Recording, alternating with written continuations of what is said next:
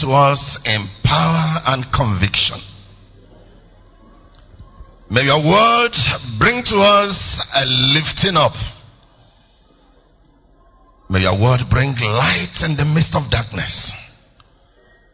May your word comfort us, encourage us, build us up, direct our paths, and bring blessings to your church. As we take authority over every foul spirit, agent of darkness, causing this place to be unconducive for every oppression of theirs. And asking that the presence of the Holy Spirit, filling this place, will make a way of blessing for God's people. In Jesus' mighty name we have prayed. Amen. Please sit down.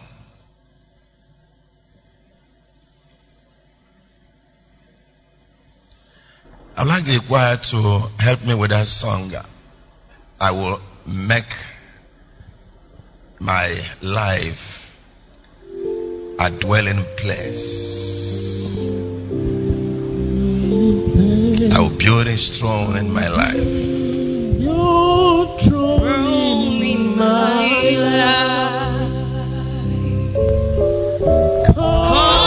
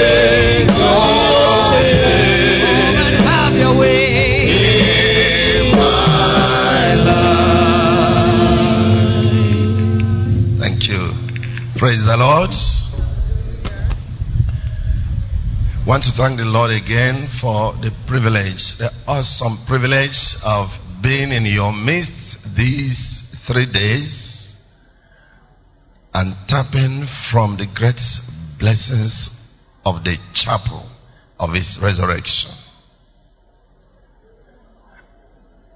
My wife Julie and I are so grateful to the venerable Professor Sam Ike and his wife, and the rest of the chaplains of this chapel for the opportunity to be here to fellowship with you and to bring the message of the Word of God.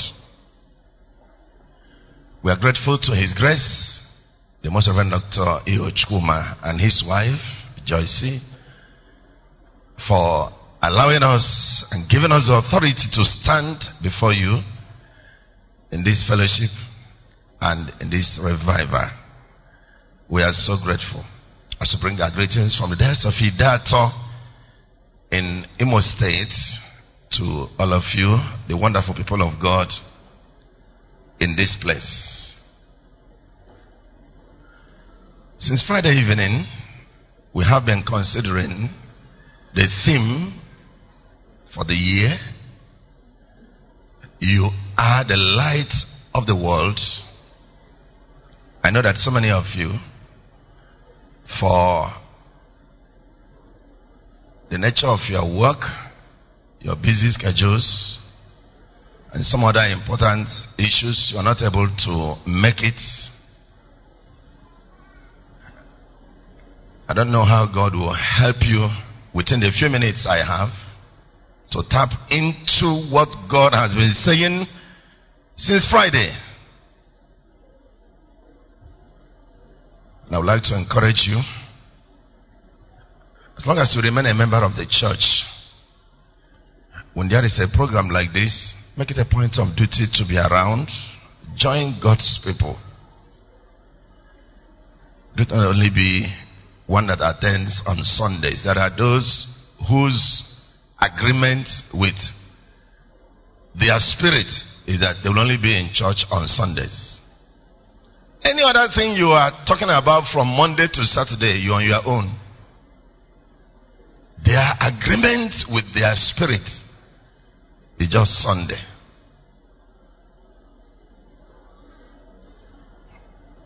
That's one of those changes that must take place in your life. Because God is a God of Monday, Tuesday, Wednesday, Thursday, Friday, Saturday, and Sunday. I know that we are all busy people, but we can never be busier than God. No human being has ever been busier than God. God is working every day. The Bible even says, He neither slumbers nor sleeps. So when you are sleeping, He's working. When you are resting, God is working. For his eyes run to and fro. Please, I want to beg you, change your position, change your decision. When there is a program like this, join God's own people. Make our time for it, plan for it, and be there except when it is practically impossible for you or difficult for you. God Himself will understand due to the nature of your work or the circumstance. We looked at the principles of the kingdom, eternal matters, how they affect us, and how serious we must take eternal matters. In the midst of distractions we have on earth, the midst of our work and studies and problems, challenges of life, and so on and so forth. Eternal matters should and must be taken seriously. Jesus says, Seek first the kingdom of God and his righteousness. Rather things shall be added unto you.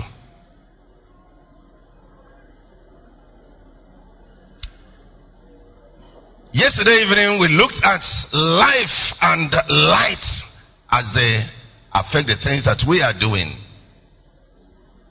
When Jesus said, You are the light of the world, chapel of his resurrection, you are the light of the world.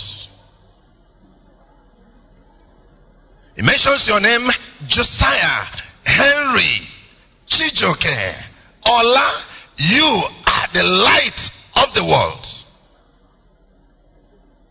Cecilia, Lisbeth, Adeline, you are the light of the world. And on the other hand, Jesus said of himself, I am the light of the world. If anyone follows me, if anyone follows me, he will never walk in darkness, but he will have the light of life. So that when he says, I am the light of the world, you are the light of the world, All I need to shine is to connect to his life. That's why he says, if anyone follows me, that's John chapter 8, verse 12. If anyone follows me, he will never walk in darkness. On the other hand, if anyone does not follow, the idea of being the light of the world will just, just be there in shambles. It will not work. It will be a mere statement. I can only be the light of the world. You can only be the light of the world when you have connected to the life of Christ. And that's why we used the word yesterday begets. At life begets light. The life of Christ in me and in you produces light in your family, light in your place of work, light in your place of study, light in your place of business. It's only the life of Jesus in you. Only. Only. We saw that again in John chapter 1 verse 4 where he says, In him was the life and the life was the light of men. So life and light. When there is life of Christ, we can shine for him when there is no life of Christ in us, we are filled with darkness. And I was asking our wives yesterday, the women, why are you bothering that your husband is living the way he is living?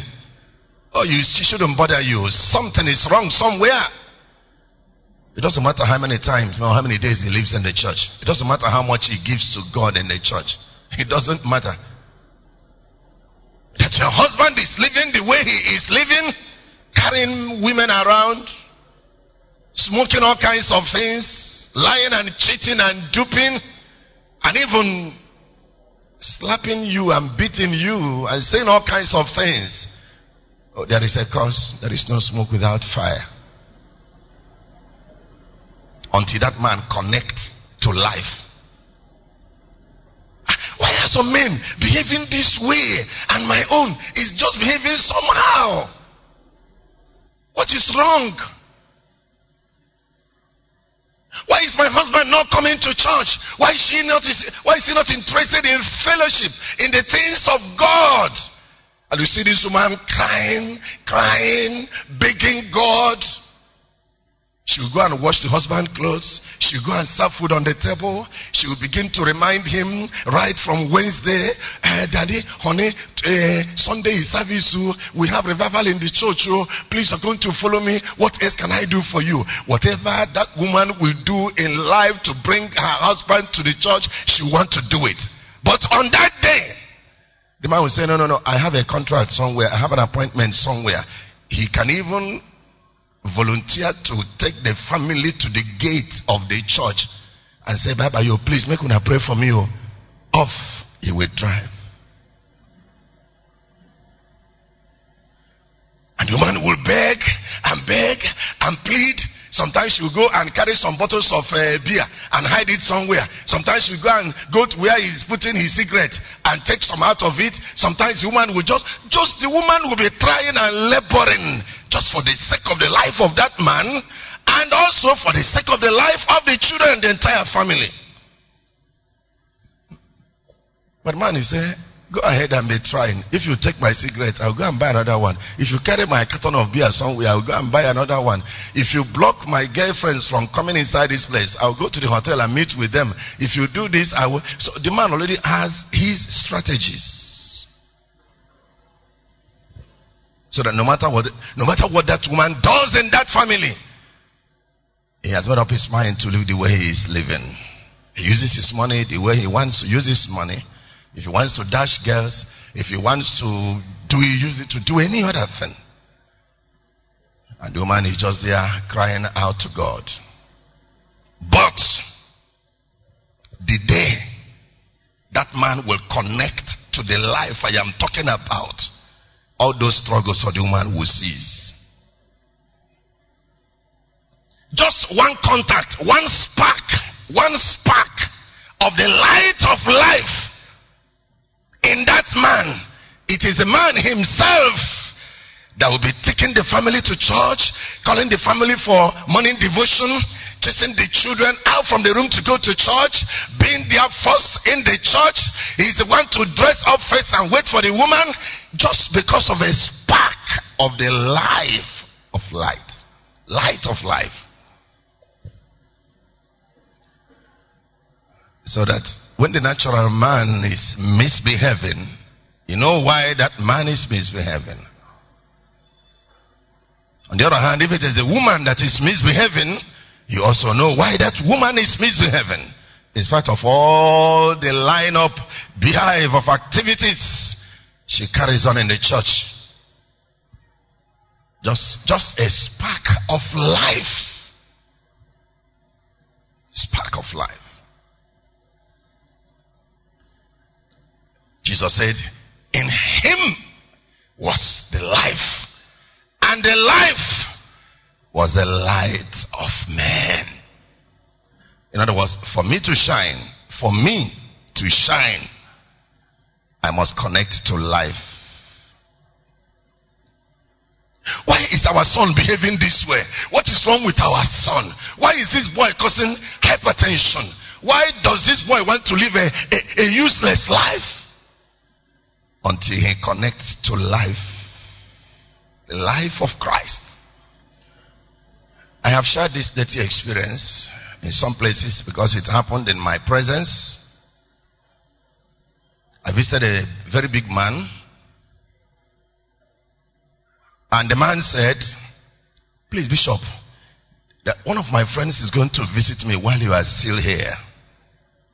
When the man comes, he will by himself tell you the agony of his life what he is going through, the trauma he's going through presently. After a few minutes, the man arrived. A very rich man. Very rich man. With petrol, fuel stations, assets.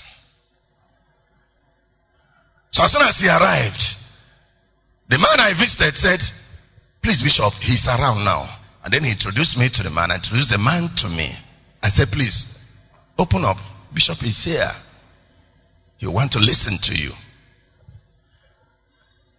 The man tried to summarize his agony. And what did he say?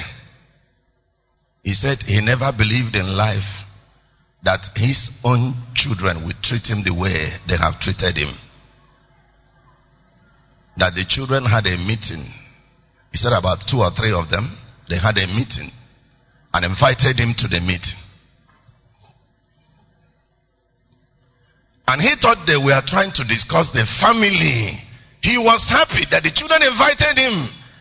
In fact, he thought it was to be a family discussion, how they will help, how this will happen and happen. The spokesperson said to him that they have met and they want to communicate to him their resolution. That there is only one question they want to ask him. What is he still doing on earth? Is it not time for him to die? The man said he nearly fainted.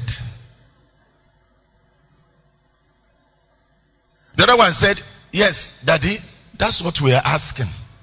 What are you still doing here on earth? We had long expected you to die, and you are still living.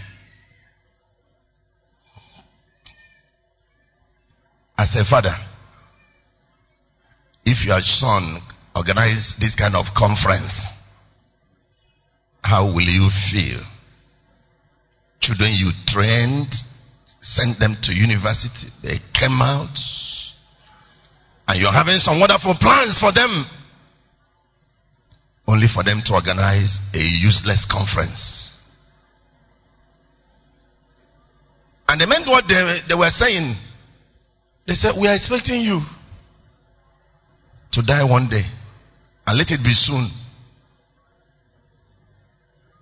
Which means the life of that man was at stake from that point. It's the man himself that was telling me what his children said to him. He said, Bishop, as you see me living, I can die anytime. Oh, because I don't know who is pursuing me now. This enemy is within my house. So, what were they gunning for? They have already shared all their assets, waiting for their father to append. They must have said, Oh, yeah, this filling station here, now this person get them. The other house, that place, now you get them. The other flat, now you get them. The other assets, now you, they must have shared everything, waiting for their father to die. If you have that kind of children, how will you feel? We had to encourage the man. We had to console the man. We had to open the word of God to the man. But can you see another side of the children? What they contacted was a dangerous spirit. That was more than spirit of suicide. But look at it the other way. Should those children, in the midst of that, receive God's word that should change their lives and turn them around, their statement will change.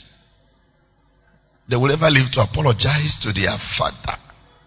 They will apologize and apologize to their father and to their mother for even saying it at all.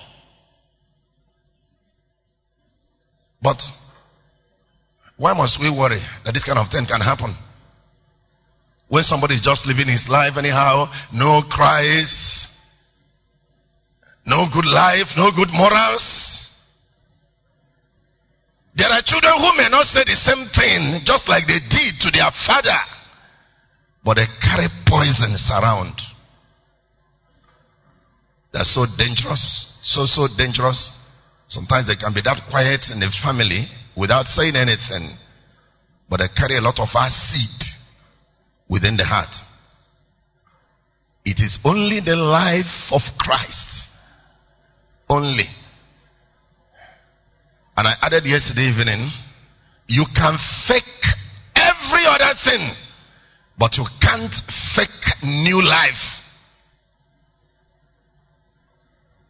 You can fake religion by being involved in all the activities, playing on the drums and the keyboard, and every other person can do it. Anyone can do it. You can't fake new life. When you are changed, your wife knows it.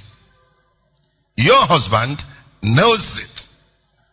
Your neighbors know it. Your colleagues in the office, they know this one is, is changed. We knew him before, but now what we are seeing eh, is completely different. Something has happened in his life. Your students that you are teaching, they know it. That this, our uncle, our lecturer, our HOD, something has happened in his life. You can't fake new life. You can't fake this contact I'm talking about. The life that begets light. The life that produces a mother, a wife, an angel in the home, the goalkeeper of the family. There is only one life that can beget that kind of woman in a family. It's the life of Christ.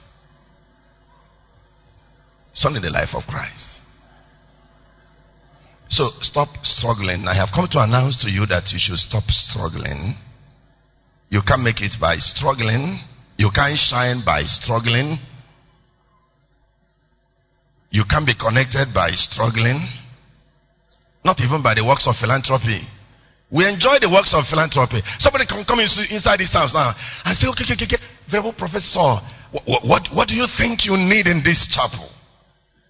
Already, he has a check of about 500 million naira or even more to spend here. That's work of philanthropy. That's, that's, that's a huge donation. Some may look at a very small church and say, no, no, no, this church is not befitting. We're going to pull it down. We're going to raise it up. I will do it single handedly. The same person that built a church with millions of naira, over 100 million naira, handed over the key to the bishop for dedication. The same person will go to his village and build the shrine of the community.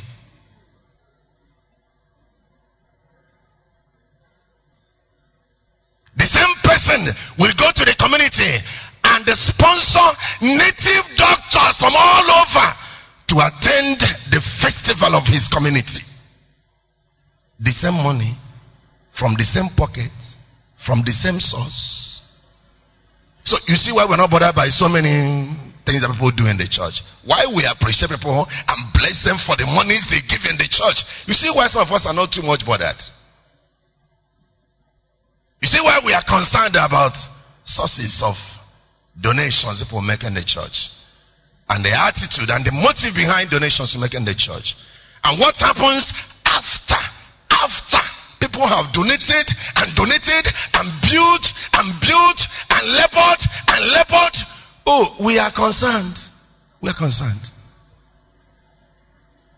That somebody can come to my diocese, a member of my cathedral, or any of the church, and donate millions and millions of naira, but he's not interested in church Bible study. He's not interested in follow up. He's not interested in matters of the kingdom. He's not interested. All he is after is, Bishop, what do you want?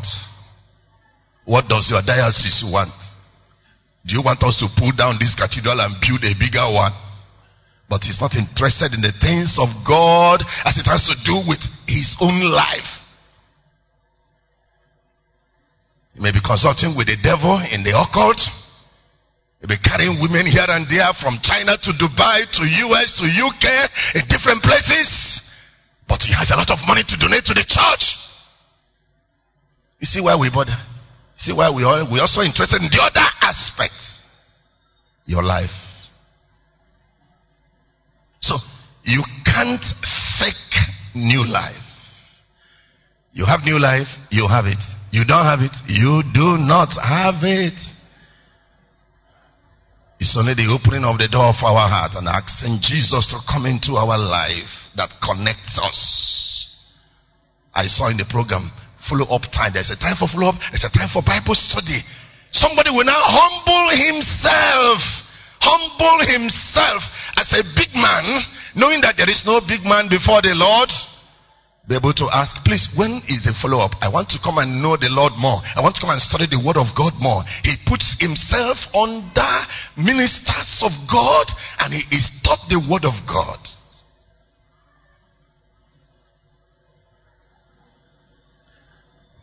I said two days ago that in heaven there will be big men, there will be rich men, rich men, wealthy People who, when they were on earth, they were stinkingly rich.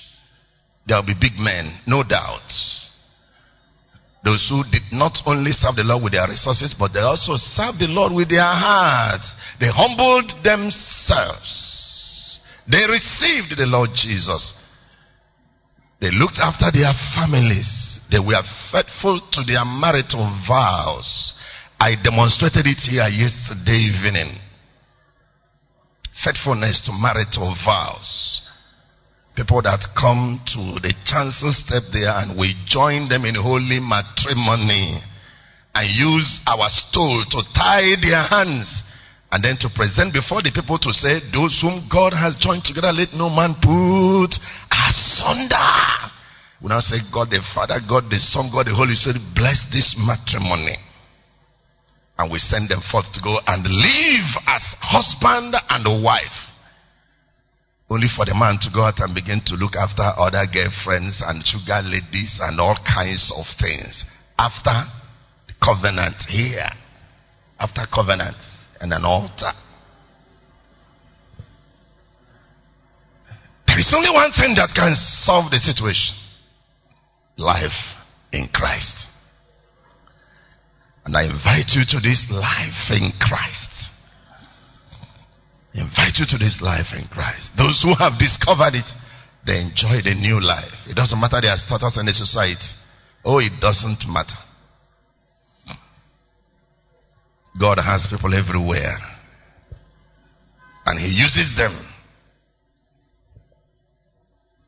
Life begets light.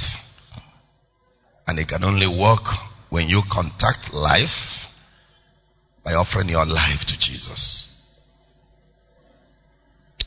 Briefly, I want to talk about God's workmanship. We are God's workmanship. Shall we say it together? We are God's workmanship. Ephesians chapter 2.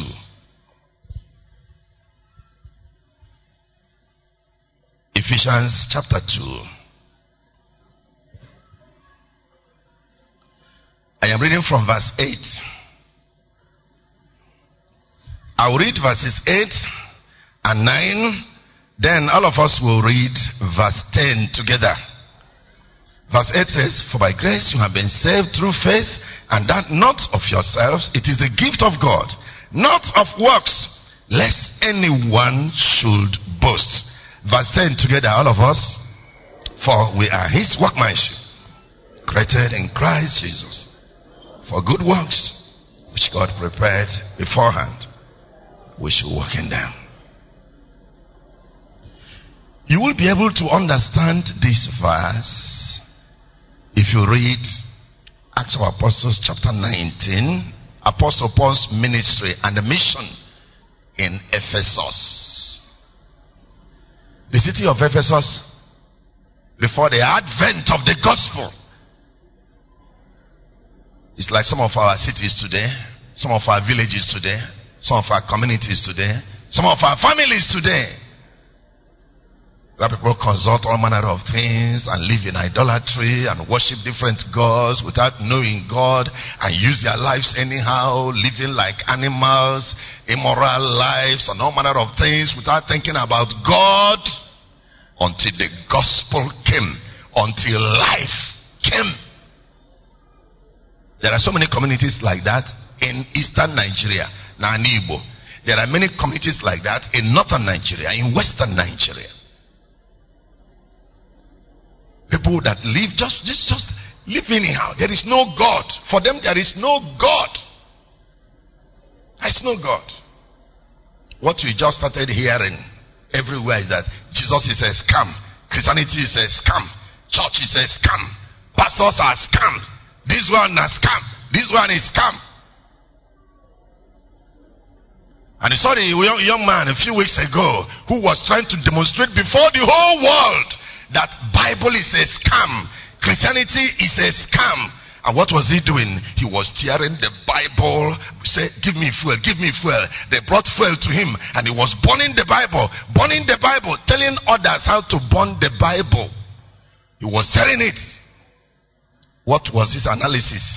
He said that the Oyibo people, they came here, they deceived us, they packed all our gods, they tore all our gods, and they, they replaced our gods with their own gods, and now we are suffering it. That's why they are killing our own people, because we have no strength again to defend ourselves, and the people have deceived us. He said, Bible is a scam, Christianity is a scam, and he was busy burning the while I was watching that, I said, that's an evangelist now. This man doing this, an evangelist. If God shows him mercy without destroying him, the same mouth with which he called Bible and Christianity and Jesus has come, it is with the same mouth he will tell the whole world about Jesus. I said to my wife, watch this man. You, you will hear more about him later. It, doesn't end as saying Jesus is a scam, Bible is a scam, and you are demonstrating. Secondly, I said, look at somebody who is saying that Jesus is a scam, Christianity is a scam, and he wasn't speaking Igbo. He was using English, correct grammar, good construction, good construction. I mean, his grammatical presentation was excellent.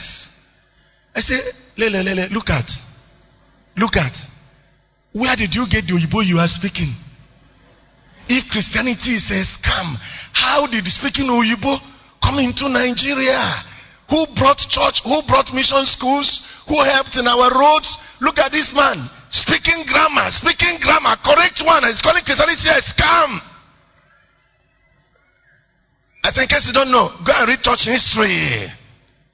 Go and read the history of development in Africa, in Nigeria in particular. Go and study. And know what Christianity has done on the soil of Africa. In particular, in Nigeria, by the middle of the 19th century, go and study what Christianity did on the soil of Nigeria. Ignorance is a disease. There are certain things you say without knowing the implications. There are certain things you know that expose your ignorance, your ignoramus.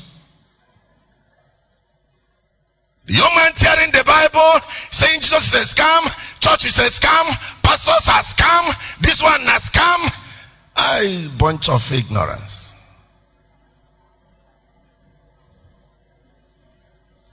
There are some who even attend church who feel that way. That's why you find some of them, they come to church, they do some things, and they go back and do their abracadabra.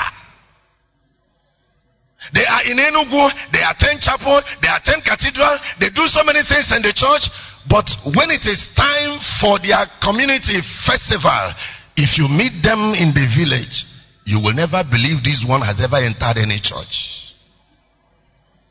He believes in multiple gods. The Ephesian community, Ephesian city was like that until the advent of the gospel, gospel of life. Now they have become a new community. Converts were there. Oh, it's just like Corinth, the city of Corinth. You know, when you study the book of Corinth, Corinthians, you will enjoy what gospel can do, the power of the gospel. And that's why it became a, a slogan to Corinthianize. When you say this community is Corinthianized, this family is Corinthianized, this man is Corinthianized, it means that his immoral height, his immoral height is unreachable. Because of the nature of immorality in Corinth, the nature of idolatry in Corinth. And the theologian said, if church could be planted in Corinth, it can be planted anywhere. But a new community has been formed in Ephesus. People have believed the word of God. They have thrown away useless things. They have contacted life they have become life and light in themselves, just like you, just like you can be. When you contact the life we are talking about. And so Apostle Paul said to them, Brothers and sisters, it's by grace that we have been saved. It is not by works so that nobody should boast. If it is by works, I wouldn't have. I wouldn't have. If you go to the book of Philippians, go to Second Corinthians chapter 11, you see Apostle Paul narrating what he was, what he was doing. As a professor of law, he read, he knew it, he understood it, but then he was a persecutor of the church. Until the story we have in Acts chapter 9, Acts chapter 22, and Acts chapter 26 where Paul was giving his testimony. He said, All of you, you knew me before. You know the kind of person I was. Until on my way to Damascus, I met the light. I met the life. I want to encourage husbands to submit to the Lord. I want to encourage wives to submit to the Lord. I want to encourage you to open your hearts and ask the Lord. Ask the Lord to touch you. Because when the Lord touches you, there is so much you can be for Him. There is so much you can do for Him.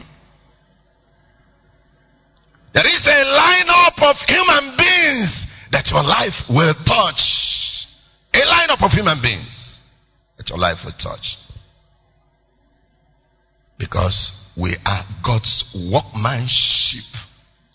We are a reflection of His skill, God's own skill. As our own Father artisan, we are a reflection of His skill, His beautiful skill. He has made us well, He has created us, He has designed us. The master designer, He has designed you and I. There is so much you can do. There is so much you can be. If you open the door of your heart, so much God can use you to do in your place of work. I was preaching somewhere in Port Harcourt where the governor of River State, Nyesom Wike, was there and talking about a related subject. I took permission from His Excellency Governor UK Wike to do an illustration. I said, Your Excellency, we know you to be an Anglican. And I guess you were baptized as an infant. I say, On that day, you were very small, a small baby. Your mother handed you over to the priests. And the priest took you in his arms. And he said, Name this child. And they say his name is Nyesom, and all other things Wike. And the priest held you, your excellency, and said, We receive Nyesom into the congregation of Christ's flock. We sign him with the sign of the cross. In token and hereafter, he shall not be ashamed to confess the faith of Christ crucified and to fight manfully under his banner against sin, the world, and the devil. And to continue Christ's faithful soldier and servant throughout his life's end. And the congregation shouted, Amen. I said, Your Excellency, your permission again.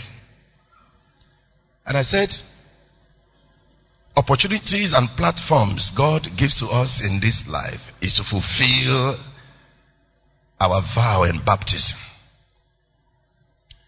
You can imagine all the people that come around the government house. You can imagine the number of people in this state. You can imagine all the people under you, your subjects. That if that life was contacted and you have grown with it, you can imagine the number of people you will affect in life, in the government house, in the conference, among your colleagues, the governors, and so on and so forth. And I said to his commissioners the same thing, to directors the same thing, members of the state council the same thing. I said, watch the platform God has given to you in life as a governor as a doctor, as a bishop, as a lecturer, as a businessman, as a director general, as a vice chancellor, as a DVC, watch it. Watch it. It's an accountable platform. Some do not have the opportunity. Some campaigned and campaigned and campaigned several times. They never got the opportunity. Some read and read and read and read and read. It wasn't possible.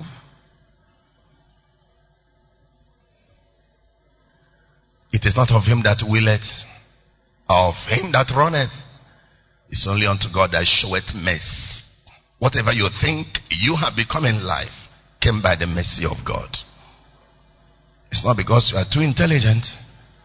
Some of your classmates are somewhere right from primary school. They are just somewhere pushing barrow. Some of your classmates are dead. They are no longer there. Some drank poison. Ooh, some killed themselves in suicide. Some have struggled and struggled and struggled and struggled. They are not able to make anything in life. Watch the platform God has given to you as a woman, as a man. Watch the platform of your marriage. Some of your classmates, they married, they were divorced, married again, no way. Some didn't have issue. Some just packed home and stayed at home. Watch the platform God has given to you and I.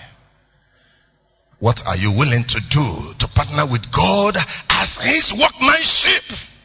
Be able to shine where God has placed you. As a lecturer, particularly within this environment. Your patience, your patience, those who come around you, those you are treating, those you are assisting, what do you give them? What do you give them? I come from a city called Arondizuogu in Imo State. We are proud. Each time we talk about how the gospel came to Arondizuogu. There are many things you may hear about Arondizuogu. Some believe that it's only masquerade they carry there. But I have come to put you wrong.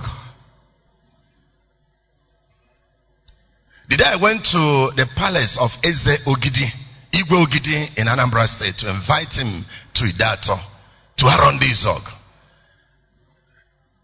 What led me to do that was because we tapped the light from Ogidi. An idol worshiper, a blind man from Arondizuogu, where the cathedral is situated now. The man went to Iyienu Mission Hospital in Ogidi in Anambra State. He only went as a blind man because he heard that some doctors are there, those who help people.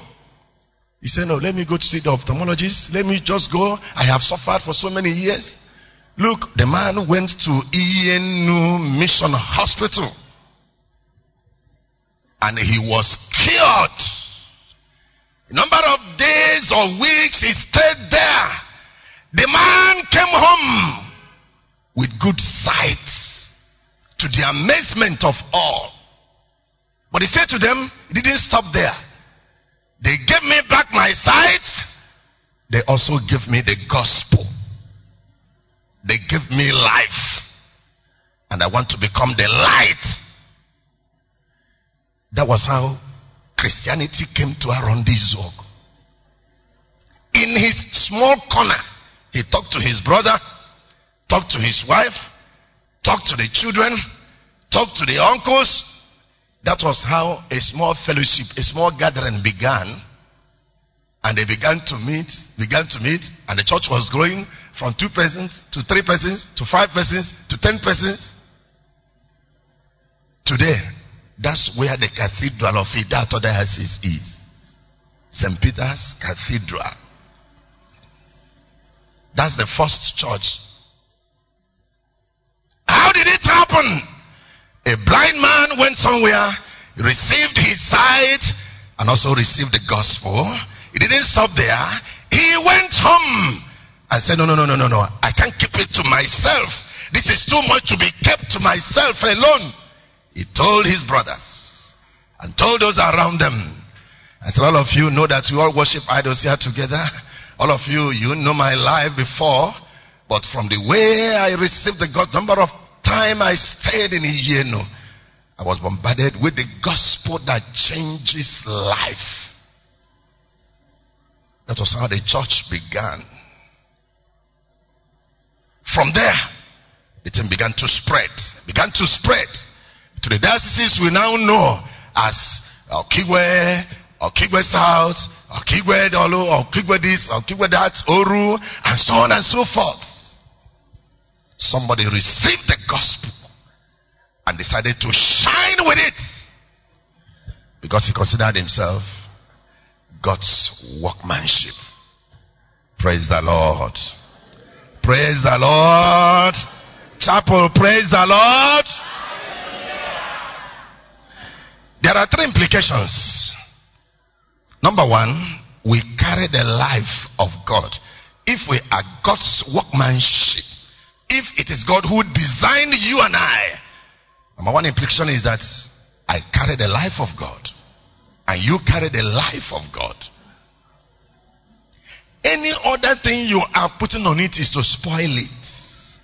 Created in God's image, designed by God, carrying the life of God. Any other thing. That's why we say it without reservation, without fear of con- contradiction. Whatever anybody says he wants to be, I want to become a native doctor, I want to be in the occult, I want to be this, I want to deal with God. Look, the person is bringing in a strange body. What you medical people call strange body. Because man originally was created to serve God, serve his maker. That's why God, whether you attend church or not, there is God's own evidence in your life. That is the conscience. It has nothing to do with whether you're a Christian or pagan or Muslim or whatever it is. God has a deposit in anyone that He has created, the conscience. That's why in northern Nigeria, we lived in northern Nigeria for up to 30 years. And uh, during all the crisis in northern Nigeria, there are some Muslims that are very, very good. They will even protect their Christians, Christian neighbors. Say, please come inside our house and leave. When the attackers will come around, they say, Did any Christian come inside here? The Muslim have said, Bible, Bible, Bible, Bible, Bible. There's nobody, nobody, nobody. But he has covered and protected the Christian. That's goodness. There is a conscience that tells you sometimes, this sin is not good.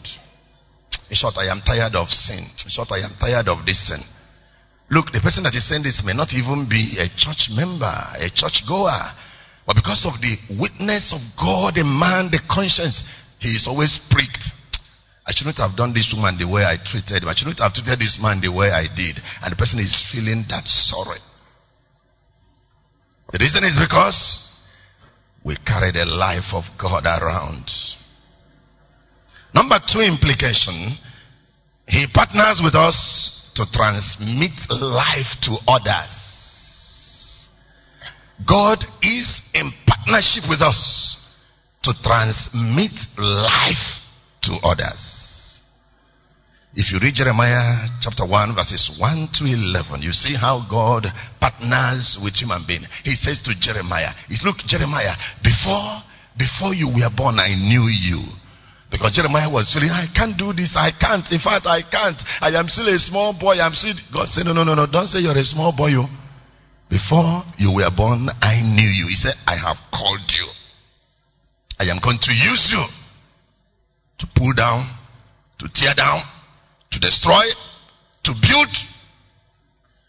So, God is in partnership with you. God is in partnership with me to bring life. Why do we have medical doctors? Because God is partnering with man to bring life and health to human beings. On Friday evening, I started by appreciating all the medical doctors that came for our outreach in October last year. It was awesome. It was wonderful. People making huge sacrifice to come to look after more than 200 persons. My pastors and their wives, our church teachers and their wives, with a lab attendant. Able to look at our health, be able to bring hope to those who have lost hope, be able to inject life, inject health, inject strength into servants of God who are into missions. Oh my God. That's partnership with God. Because some in the course of praying and praying, fasting and fasting, doing this and doing this, they forget health issues. The hazards of the ministry. The hazards of your own work. That's why doctors, God will partner with doctors to bring life to people. They will check the heart, they will check the back. They will check the eyes. They will check this. They will check that. Partnering with God. So, number two implication is that God partners with you, He partners with me to bring life to others, human beings, to bring life to communities by way of development. When you see people that are that generous, and those who represent us in the National Assembly, or in any part, any sector in government, when you meet God's own people, those who have good hearts, and the way they manage constituency allocations, they wipe off tears from communities. They develop roads. They develop the community by building roads. They establish a lot of infrastructure. That's partnering with God. Some of you who have given scholarships to indigent children, you are partnering with God. Some of you who have lifted people, lifted young people, giving them hope in life, it's partnership with God. Of you who have done marvelously in terms of the work of philanthropy, that's partnership with God. A little girl is brought from a village, given to a particular woman. The woman began to, you know, nurse the girl, nurse the girl, teaching her how to bring water, how to bring this, how to go to the kitchen, how to do this and how to do that, even how to wear clothes, how to take bath, and everything, how to serve food on the table, that woman is partnering with God to create somebody. Because the person that God is working in that girl from the village is going to be somebody else's wife and mother in the future. And so this woman, the matron, begins to ndị igbo ya mpịkwa a na-apịkwa onye ahụ na-apịkwa ya na-apịkwa ya na-apịkwa ya. You know with all the faults of housemates with all the provocations and everything you see the woman with patience knowing that this girl is going to become somebody else's wife in the future. Some children are going to be calling this girl now mommy mommy mommy mommy. And so with that foresight the woman will be enduring so much, enduring so much, enduring so much. She's partnering with God. There are so many students, whether they are medical students or law students or whatever students who enter university who are not sure they will finish. Some enter university, their parents died. Some are coming from poverty, poor background, and yet they want to study. Some of their parents tried first year, second year, by the third year, they say, eh, We have tried though. We can't continue. If you like, come out from the university. And they are hanging there. And yet, within the child, he has all that it will take him to complete. But there is no funding. It will take a man, a man or a woman who is partnering with God to take the boy by the hand and say, Don't worry, you will finish. In this school, you want to be a doctor, eh? You will finish. A young man came to my office and said the same thing last last year, narrating very horrible story about the family. And yet, he's a medical student in the third year. I asked him a simple question. Do you want to finish in your medical school? He said yes. I said, Daddy, why? He said, but my parents can no longer continue. I don't have uncles who will assist me. I don't have those who will assist me. I am trying to pull out. Pull out was the word he used. I said, no, you can't pull out. Are you sure you want to continue? Are you sure you're going to finish well and come out with good grades? He said, my Lord Bishop, I will. I said, go back to school. At that time, I was partnering with God. So many of you have done it to a lot of students. Partnership with God as God's workmanship. Number three, His glory He shares with no one. That's number three implication. If I am God's workmanship, if I am God's design, If I am the skill of the artisan, God Himself, He takes all the glory. His glory He shares with no one. That's Isaiah chapter 42, verse 2. Whatever God does with you, He doesn't expect you to share the glory with Him. He doesn't. He doesn't. Look, even if you have trained somebody, even if you raised somebody, and at the end the person gives you back with a dirty reward, you have partnered with God. Even if you pay somebody's fees from year one to the end, and the person graduates, the person marries only to come back and fight you and your children. Do not worry, you have partnered with God. Some will go to retaliate, to fight back. So, okay, I will show you that I trained you. You don't need it. You have partnered with God. The glory has gone to God already. Like I talked about house girl. You have labored and labored and later on the girl now got married and uh, he has become another boxing competitor somewhere. You have labored in the life of that girl. She is carrying your mark. You have partnered with God. The glory goes to God. Hallelujah.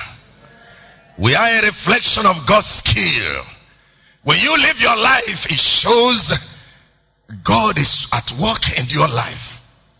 When you behave, it shows that you have contacted God. You've contacted life. We are God's workmanship.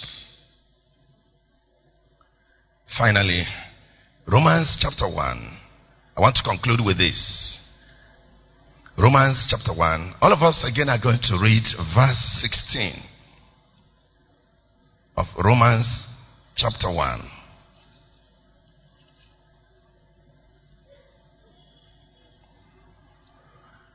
If you are there, shall we read together now? One, two, go.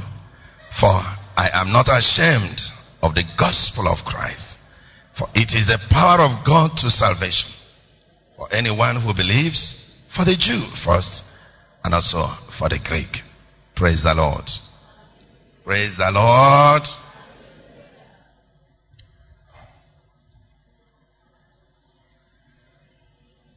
The best presentation of the gospel, the best description or definition of the gospel is found in the book of Romans. And in the beginning of this treatise, Apostle Paul projected the gospel as the power of God to salvation. The power of God to change the dynamite, the dynamite of God to change. To bring change in any life, change in any situation, change in any community. It is the gospel.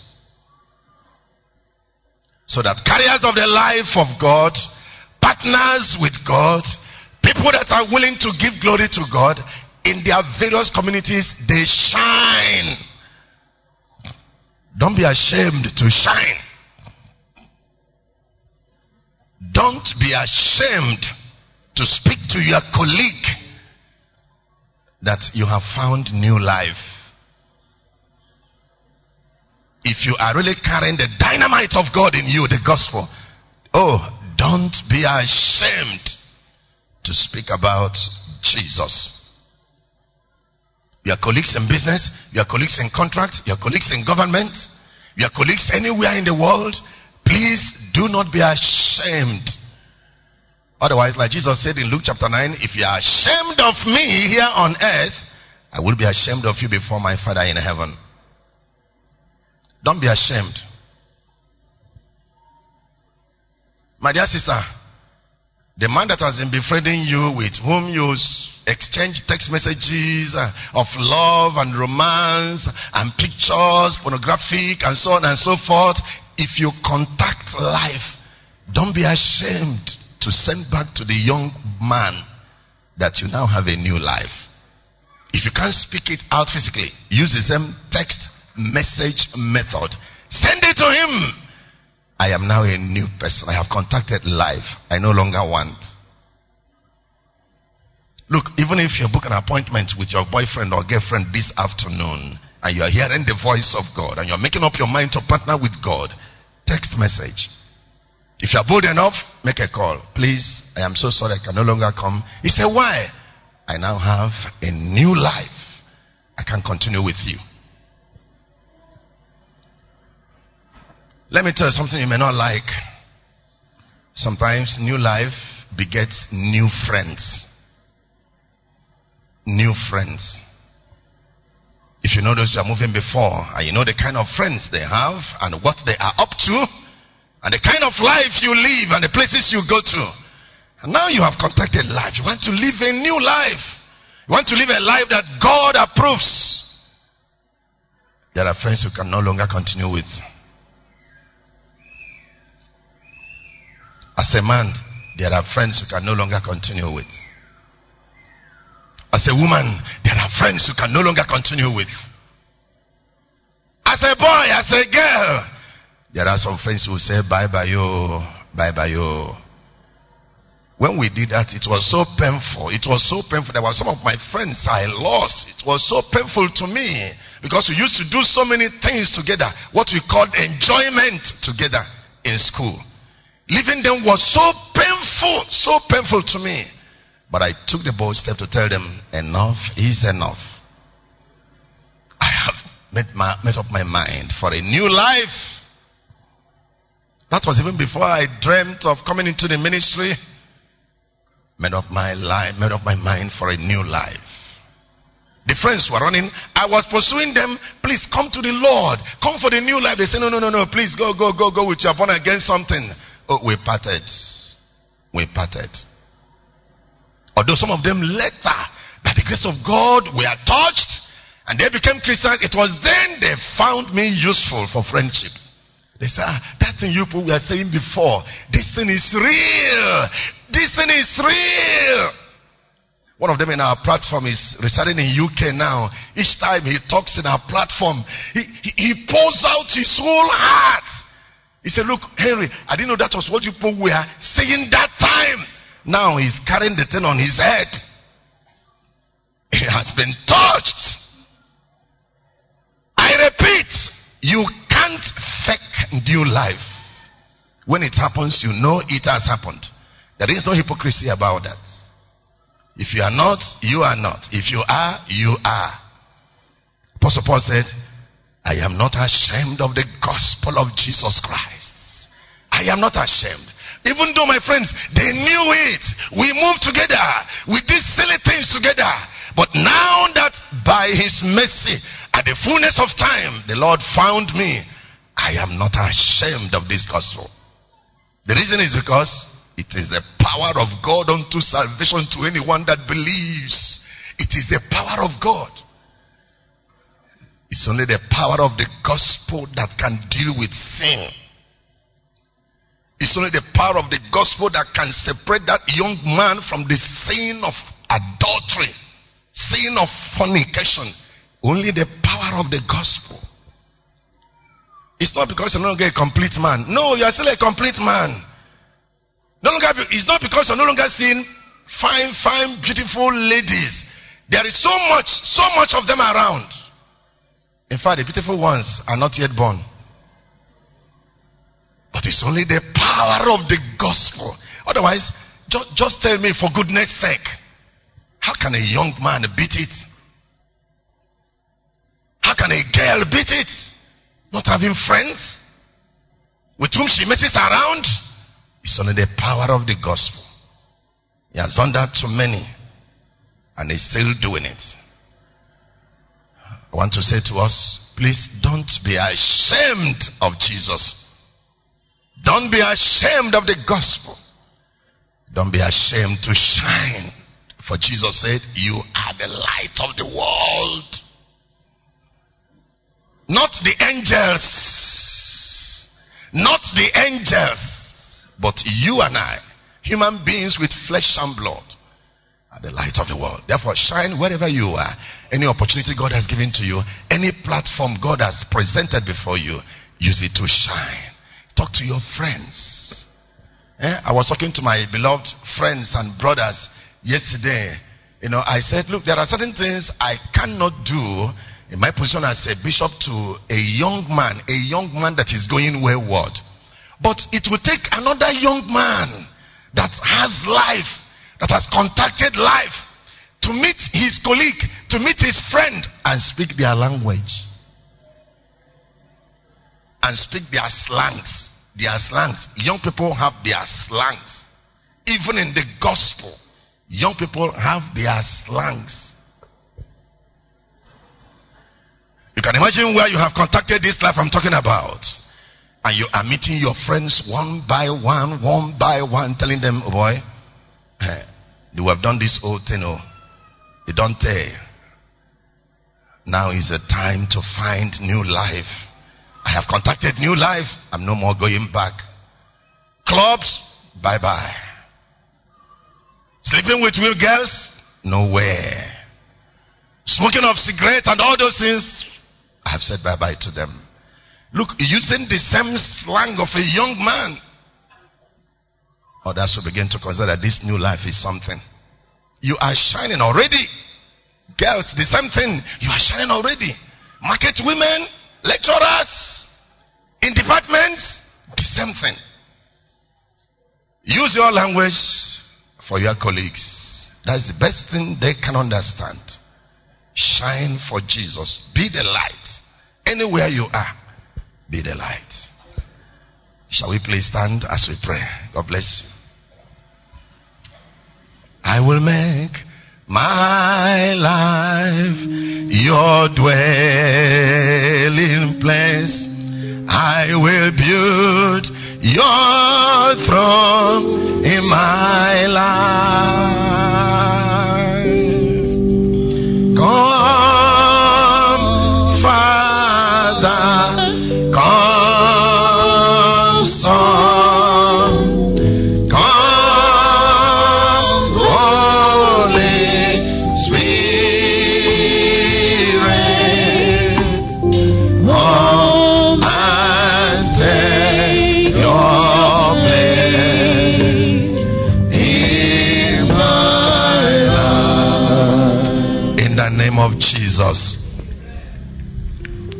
To appeal to you by the mercies of God to make a presentation of your life before the Lord this morning.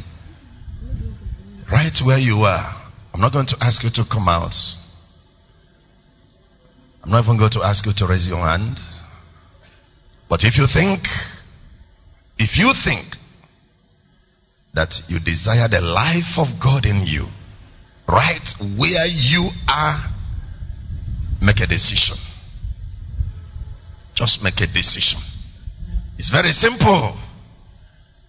Confessing your sins, asking God to forgive you, asking God to forgive you. You know your way.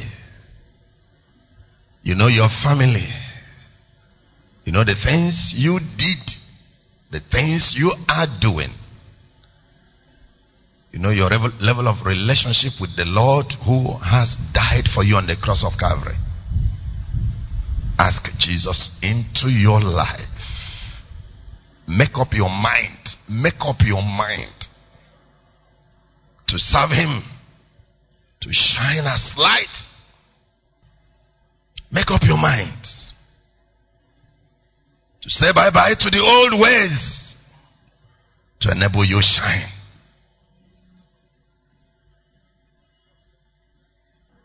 Just say this prayer with me. My Lord and my God, I come before you this morning. I surrender my life to you. Take over my life. Inject your life in mine. Make me new. Bring transformation to my life. Lord, I want to change. Lord, I want to shine for you. Lord, I want to bring souls into your kingdom. Jesus, have your way in my life. In your mighty name, I have prayed. Amen. Everybody.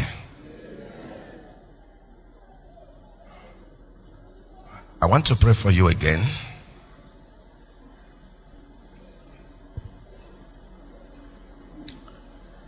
There are so many people who are carrying a lot of causes around. That's why they are afraid. There are so many people that are so much afraid, afraid of death, afraid of enemies. There is someone that is chasing so many people.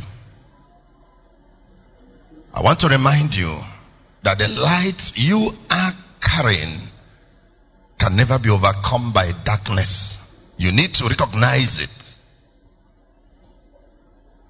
There are so many people who believe that something is pursuing them, something is making them not to progress in life. And there are so many who have evidences that there are some enemies somewhere who are bent to make sure they do not succeed in life. I want to pray for you. I want you to believe the word of God that we have preached. Darkness will never overcome light. Just raise your right hand up, if you don't mind, as we take this prayer. Mighty Father, because we have spoken your word, and because you are the God of light, And because Jesus has carried our causes, nailed them to the cross, the blessings of Abraham might descend upon the Gentiles. We lift in your name any cause and every cause following any man or any woman coming from the village, coming from anywhere. We revoke every cause by the I speak destruction to anything any man has led against you, has planted against your life, has sown against your life. In the mighty name of Jesus. Whoever would have taken your name anywhere in witchcraft business, whoever would have taken your name anywhere to bring a downfall, to bring catastrophe in your life, to bring a setback, to bring death, I stand on the word of God to revoke every confession, negative confession made against your life in the mighty name of Jesus. I pray, I declare before you this day that all that we are said by any man every negative utterance against your progress, against your family, against your cause, against your career, wherever it was made. I stand as God's own anointed. And I revoke, I revoke that utterance, that declaration in the mighty name of Jesus Christ. I speak well being into your life. I speak progress into your life. I pray that the light of Christ you carry will overcome the darkness that fight against your life. In the victorious name of Jesus. I pray for your children. Whatever your children are, I speak peace into them. I speak progress into them. I speak deliverance into them.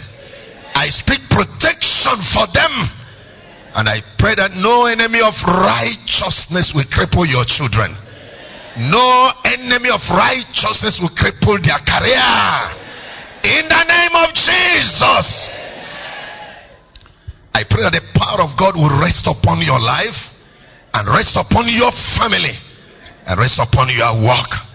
In Jesus' mighty name we are prayed. Now I want all the young people, young people, all of you, just Lift your right hand up. All young people in this church this morning. Just young people. Or rather, place your right hand on your head. Just place it on your head.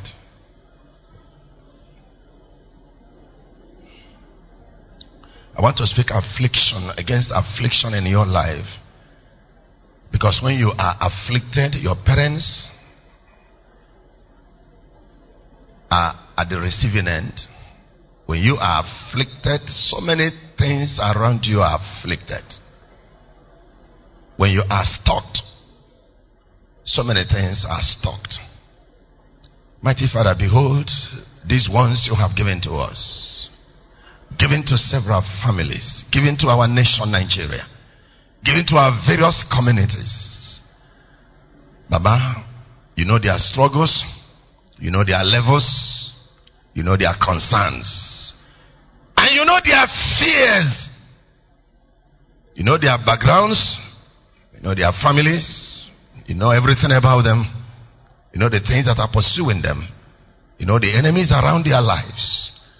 As these ones who are here represent all other young ones that concern us in our various families.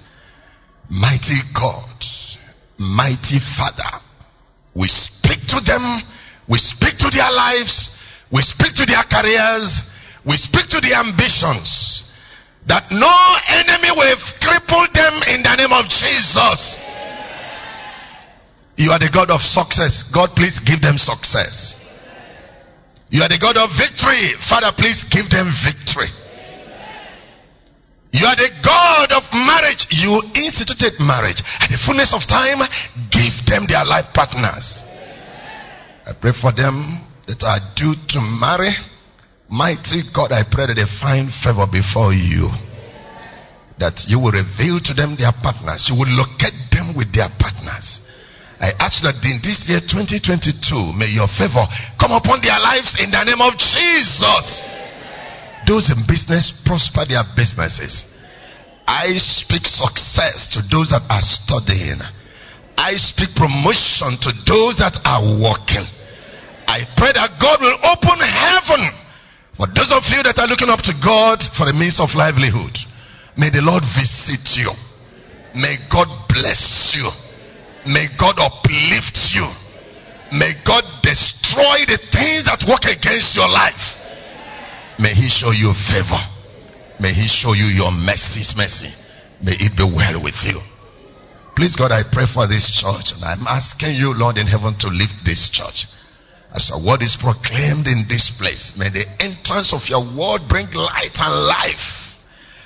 As the word of God is present here, may deliverance deliverance of all sorts be present here. As your word is declared, O God, in this chapel, may people find solution to their problems. We pray that God, as every situation in the church is spoken to, Lord, I pray that heaven, heaven will release the needful. Every man here, according to the needs that he has come to this church with, Lord, I stand in your presence and I'm asking you, because we have talked about light and life, may your children find life. May they find light in the midst of their needs. Oh God, I ask you this day, lift burdens of them in the name of Jesus. May the Lord bless you. May the Lord keep you. May the Lord show you his mercy. May the Lord fight your battles for you. May the Lord increase you. May He grant you the grace to serve Him in holiness and righteousness, even all the days of your life. In Jesus' mighty name we have prayed. Amen.